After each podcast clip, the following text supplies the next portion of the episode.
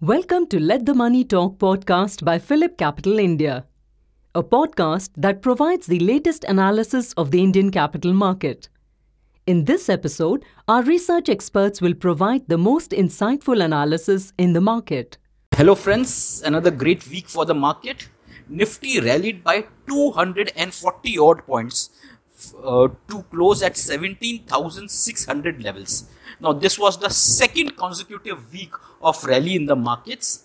Let me tell you, 17,600 to 17,800 is a very important resistance zone for the market, and if it goes above that, you will see Nifty heading towards our designated target of 18,900, 19,000 levels.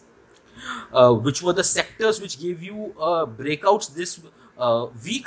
It was number one, the auto sector, then came the pharma sector, then the realty sector. Another interesting point, Nifty this week rose by 1.37%.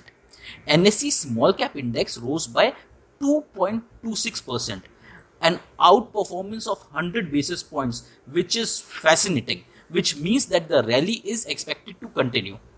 Now, speaking of the price volume breakouts, the number of stocks which gave you price volume breakout stood at 50. Out of FNO 200, there were 50 stocks which gave you price volume breakout, and there were just 7 stocks which gave you price volume breakdown.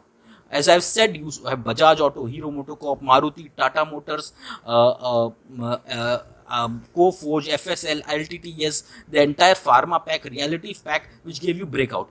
Whereas SRF, Cummins, Dabur, BPCL, Hindustan Petro, Apollo Hospital and Page were the one which gave you price volume breakdown.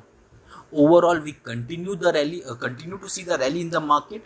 17,800 is important resistance which we feel market will give you a breakout, and then you will see a 1,000 point rally. Be long on the market and be bullish on the market. That's all for this week. Thank you. Thank you very much for listening. If you enjoyed this podcast, please forward it to others, share it on social media, and leave a review. Follow this channel to hear about other podcasts. This podcast was prepared by PhillipCapital India Private Limited.